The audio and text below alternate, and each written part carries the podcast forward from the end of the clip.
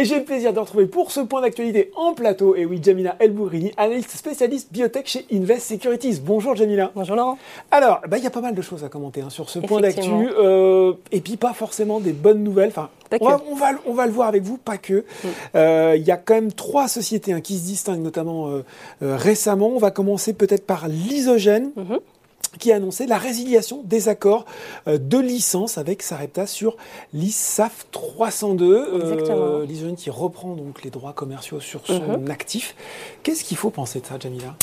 Bah, C'est toujours compliqué d'analyser euh, les coulisses de ce genre d'événements. Néanmoins, ce qu'il faut quand même retenir, c'est que euh, quand le deal s'était fait en 2018, ça avait quand même permis à, l'isogène de, se sauver d'une situation financière qui était un petit peu compliquée. Mmh. Donc euh, c'est sûr qu'aujourd'hui, les deux ans passés, la, société a avancé sur sa phase 3 puisque l'étude clinique est, est, toujours en cours sur la phase 2-3. Euh, ce qu'il faut retenir, je pense qu'effectivement, Sarepta, c'est probablement elle qui a rendu les droits, puisqu'en fait, il y a des, des mmh. indemnités qui sont prévues. Donc, on peut légitimement penser que c'était à l'initiative de Sarepta, en fait, mmh. cette rupture de cette résiliation d'accord, en tout cas. Qu'est-ce que ça peut signifier? Ça peut signifier beaucoup de choses. Euh, ils ont la main sur les études cliniques, donc euh, est-ce que ça n'avance pas suffisamment bien à leur goût?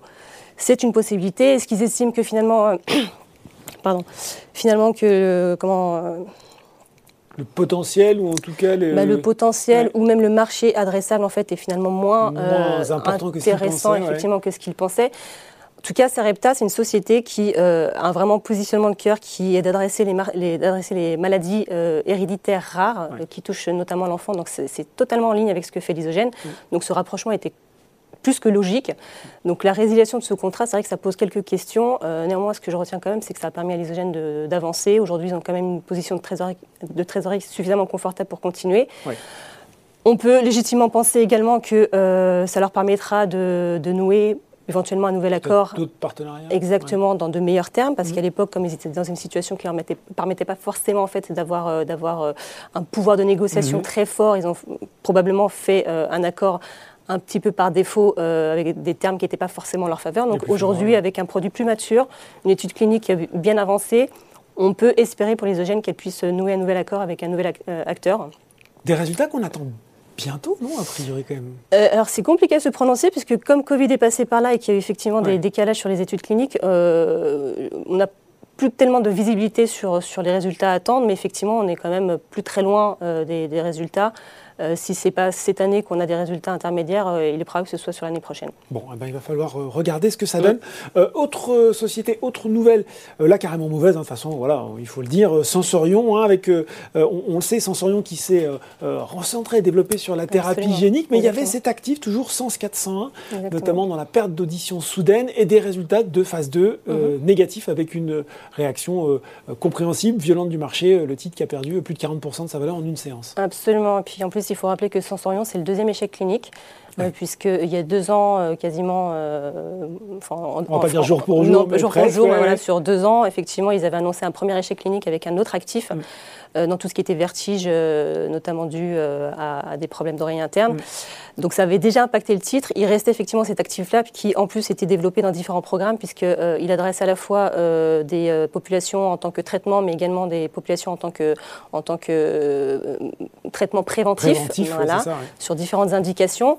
Donc là effectivement sur la franchise, en tout cas sur le positionnement traitement, il reste plus d'actifs chez Sensorion hein, puisque là on a subi deux échecs cliniques. Donc effectivement ça explique cette baisse du marché hein, qui, est, assez marqué et mm. légitime. Alors, effectivement, euh, ce qu'il faut retenir, c'est qu'aujourd'hui, la société ne lâche, alors, contrairement au, premier cas, en fait, elle ne jette pas totalement l'éponge parce qu'elle a identifié une sous-population qui semblerait bien mm. répondre. En tout cas, euh, le critère euh, primaire serait atteint avec cette sous-population-là. Donc il s'agit en fait des patients qui souffrent de, de, perte d'audition sévère mhm. et ça représente 30% du marché. Donc on est quand même sur euh, bon, peut-être un, recentrage qui euh, restera le marché mais qui, quand même, qui est quand même existant. intéressant, Exactement. Et comme euh, on l'évoquait, en plus de, cette, de, cette, de ce programme-là, en fait, le produit est également évalué et exploré dans d'autres autres indications qui pourraient donner en fait en tout cas une espèce de deuxième vie à ce produit-là si jamais, si jamais ça ne marchait pas du tout dans le traitement. Et puis, effectivement, euh, si c'est sévère comme, comme perte et comme sanction, euh, Ce qu'il faut retenir, c'est qu'effectivement, Sensorion s'est quand même repositionné mm. sur la thérapie génique. Donc, le gros de sa valeur et le gros de son potentiel est réellement là, même si les produits sont, les programmes sont encore aujourd'hui au stade clinique, euh, pré-clinique, pardon. Euh, c'est vraiment là que, que, la valeur de la société réside. Donc, il faut, il faut effectivement que les démarrages cliniques commencent pour qu'on puisse euh, voir en tout cas une création mm. de valeur. néanmoins, oui, ça peut. Ça, il y a une belle page qui, peut s'écrire en tout cas. Il y a une belle page qui peut s'écrire. en attendant, c'est vrai que ces actifs-là, qui étaient peut-être de deuxième rang euh, au vu de la thérapie génique euh, euh, pouvait permettre à Sensorion de, de, bah, de d'entretenir un peu le flow, et puis surtout voilà, enfin la société s'est créée sur ces actifs-là, c'était aussi intéressant de voir ce que ça pouvait donner. Malheureusement, ça semble, ça semble ne pas donner de résultat. Même si je retiens que l'éponge n'est pas complètement jetée sur, sur Sens 401. dernière nouvelle de la semaine, là aussi pas forcément super. Hein, Gensight qui a fait le point sur sa trésorerie, puis mhm. à l'occasion de ce point nous explique finalement que la FDA dans son traitement pour la neuropathie héréditaire optique héréditaire de l'Eber, pardon, pourrait euh, demander une, enfin, recommande fortement, je ne sais plus exactement la terminologie, une nouvelle étude de phase 3. Là aussi, c'est pas une super nouvelle. Oui, là, je pense qu'on ne va pas pouvoir y échapper. Euh, alors, la leçon à tirer, parce que bon, c'est pas la première, euh, le premier euh, retour de la du genre qu'on reçoit pour une société française. Ça des BV, hein, bah, forcément. des BV, il n'y a pas si longtemps, mm. mais encore un peu avant, il y avait Farnext aussi mm. qui, qui s'était retrouvé un petit peu dans, dans, des situations un peu compliquées dans les discussions avec la FDA. ce qu'il faut en tirer comme conclusion, c'est que la FDA, en général, a une position assez stricte, c'est-à-dire que quand elle dit je euh, voudrais euh, obtenir tel résultat, en tout cas avoir tel design d'études pour pouvoir euh, avoir une position de go-no-go sur, sur des résultats, c'est qu'il ne faut même pas chercher à discuter avec la FDA. Il faut y aller. Voilà, il faut, y aller. Il y a pas parce que finalement, à vouloir négocier pour trouver une espèce de raccourci, de voie médiane, voilà, ça marche pas, hein. ce qu'on constate, c'est que ça ne marche pas bien souvent et que finalement, ça fait perdre et du temps et de l'argent et que ça, fait, ça, ne fait que retarder en fait la mise sur le marché potentiel du, du produit. Donc effectivement, Ginsight euh, avait euh, discuté avec la FDA euh, puisqu'elle avait d'emblée dit qu'elle avait du mal en fait à, reconnaître comme étant pivotales les études qui avaient été menées en Europe. Donc elle avait demandé à Ginsight de, faire l'étude qu'elle exige encore aujourd'hui, hein, à savoir vraiment une étude contre, contre placebo. Mm. Donc là, ils ne vont pas pouvoir y échapper, donc ils vont, ils vont le faire. Donc ce qui explique la, baisse aujourd'hui, c'est effectivement le, le, fait que cette demande va retarder la mise sur le marché côté US. Mm mais euh, que ça va également nécessiter euh, probablement un refinancement pour pouvoir soutenir et, supporter les coûts de cette nouvelle étude clinique. Question à 100 euros, mhm. euh, est-ce que ça peut avoir une influence sur l'autorisation sur le marché au niveau européen? Alors, on, peut, tout à fait se poser la question. Et là où, dans le cas de DBV, ça semblait assez court d'avance que l'EMA allait s'aligner sur, sur la décision de la FDA, Là, c'est un peu différent. Euh, et, ce qui me fait dire ça, c'est que les discussions qui, qui, sont, qui sont, faites jusque-là avec l'EMS se sont plutôt bien passées. Il n'y a pas mm. eu d'objection majeure, de questions en tout cas, qui remettent en question la, mm. euh, la, pertinence clinique. C'était le cas dans des BV, une objection majeure. C'était le cas exactement pour des BV, ce qui n'est pas le cas chez Ginsight. Et l'autre élément aussi qui joue à l'intérieur de Ginsight, c'est que euh, en France et dans d'autres pays européens, les agences sanitaires ont autorisé. Il y a, des ATU, hein, exactement, autorisation temporaire d'utilisation, ce qui est un signal très fort quant à, la perception qu'ont les agences sanitaires sur, euh, sur ces thérapies géniques, mais également euh, sur bah, tout l'aspect euh, innocuité et efficacité. en général, quand, il y a des ATU, des équivalents qui sont donnés par, par des agences sanitaires, il y a de fortes chances qu'il y ait une approbation définitive au bout. Bon, alors c'est pas complètement, voilà, on, garde cette, euh, cette euh, comment dire, cette issue qu'on espère euh, favorable sur le marché européen. On avait aussi envie de voir avec vous, Jamia, ce qu'on regardait dans les prochaines semaines, prochains mois sur les biotech. Il y avait trois dossiers qui ont retenu votre attention. Transgène, d'ailleurs, on reçoit le PDG de Transgène dans l'entretien juste après. Noxon et Généraux. Bah, commençons par Transgène alors.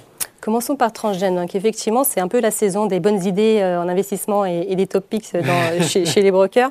Donc euh, Transgène euh, figure parmi les sociétés que, l'on considère comme étant à potentiel chez, mm. chez Invest Securities. C'était déjà ce qu'on avait dit l'année dernière, à peu près jour pour jour pour le coup. Le titre a bien monté. Hein, le titre avait bien monté effectivement. Donc elle a bien performé sur, sur l'année 2021, alors que elle n'a pas forcément publié beaucoup de résultats cliniques. Hein. donc euh, elle a surtout euh, beaucoup travaillé sur l'aspect communication pour bien euh, installer sa nouvelle identité mm. et vraiment faire connaître de, la place son nouveau positionnement avec ses nouvelles technologies. Donc visiblement, ça a payé. En revanche, sur 2022, effectivement, nous, ce qu'on a identifié, c'est plusieurs catalyseurs. Donc, certains ont été déjà communiqués sur la fin 2021. en revanche, sur 2022, il y a pas mal de jalons qui sont attendus, qui devraient justement délivrer des résultats sur ces nouvelles plateformes et ces nouvelles technologies qui sont extrêmement sophistiquées mmh. dans le domaine de l'immunothérapie. Donc, société est vraiment à surveiller, qui aujourd'hui est clairement sous-valorisée puisque elle traîne un historique qui n'est pas forcément, qui pas forcément avantageux et simple, effectivement. Mais ce qu'il faut vraiment retenir, c'est qu'aujourd'hui, la société a vraiment pris un virage. Euh, le virage est, pris depuis 2017-2018 avec la, mise, euh, en tout cas le lancement de ces deux mm. plateformes technologiques. Et euh, aujourd'hui, c'est en train de se concrétiser d'un point de vue clinique. Donc vraiment intéressant à suivre. À surveiller. Bah, Eddie Benbrahim va nous en dire plus d'ici quelques minutes. Deuxième dossier, on rappelle peut-être ce qu'ils font Noxon, tiens, justement. Alors Noxon travaille à développer des produits qui agissent sur le micro-environnement timoral et qui permettent justement de, pour, faire, pour faire simple, de transformer en fait des, des cancers des tumeurs froides en tumeurs chaudes. C'est-à-dire que ce n'est pas un traitement qui a vocation à être euh, administré en monothérapie, c'est vraiment un traitement qui a vocation à être administré en, combinaison. exactement. Et le but, c'est d'agir sur le micro-environnement tumoral dont on sait qu'en fait, euh, il empêche euh, souvent. il, est très, il, il de la tumeur à se camoufler. Et c'est hein. absolument ça, il rend la tumeur invisible, ce qui fait que même lorsqu'on traite les patients, le médicament n'est pas forcément efficace parce que ça crée une espèce de petite coquille autour de, de la tumeur qui la préserve des médicaments. Euh, médicaments ou traitements. Donc euh, l'anoxone justement travaille à ça pour créer en fait des, espèces de failles dans le micro-environnement tumoral et permettre aux médicaments euh, approuvés de pouvoir vraiment être efficaces. Exactement. Donc aujourd'hui ils ont deux programmes, l'un dans le pancréas et l'autre dans le glioblastome, donc cancer du cerveau réputé pour être très agressif et pour lequel on a malheureusement peu de solutions. et ils ont une, une, étude clinique de phase 1-2 qui est en cours justement dans le glioblastome et on a, on a un jalon euh, qui est attendu au T1 avec les résultats finaux de cette étude-là. Sachant qu'ils avaient publié déjà sur fin d'année euh, dernière donc des résultats préliminaires avancés, puisqu'il euh, s'agit de petites corps, donc 9 patients. Mhm. On avait déjà des données sur ces 9 premiers patients. Et les premiers résultats laissaient, entendre qu'on avait une efficacité de l'ordre de 90%, donc 89% versus 18% pour le placebo. C'est pas mal. Ce qui montre quand même un niveau d'efficacité très très haut. Donc euh, sur les résultats finaux, voilà, mais en tout cas c'est encourageant. Voilà, mais c'est très bien, très bien engagé, donc il y a quand même peu de chances que les résultats soient différents. Donc effectivement, on, a quand même la perspective de, cette, de ces résultats finaux de phase 1-2 euh, positifs à très court terme. Bon, très bien. Et on termine par Généraux. Généraux qui euh, est notamment dans la sclérose en plaques et le Covid long, avec mm. là aussi peut-être des, des, news à se mettre sous la dent dans peu de temps. Exactement. Donc Généraux, c'est une société, comme vous dites, qui travaille sur ces deux indications-là, mais son, son, positionnement de cœur, c'est euh, traiter en fait les maladies auto-immunes qui sont induites par, euh, par euh, l'expression d'endovirus. De, mm.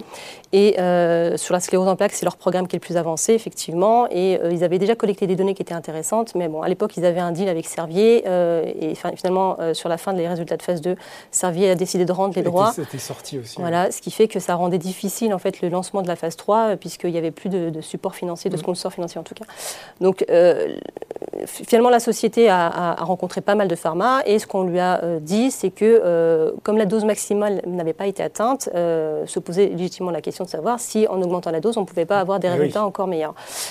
Euh, donc la société euh, a fait une collaboration avec l'Institut Karolinska en Suède, euh, qui, est un, qui est le leader mondial en fait dans le domaine de la sclérose en plaques, tant qu'à faire, voilà.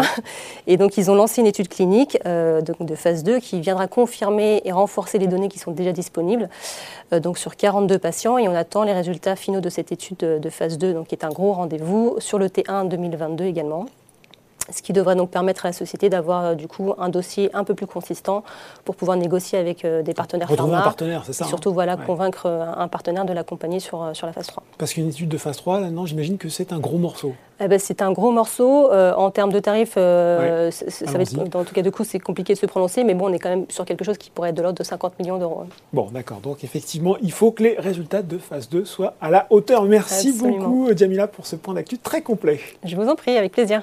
Tout de suite dans le journal des biotech, c'est l'interview.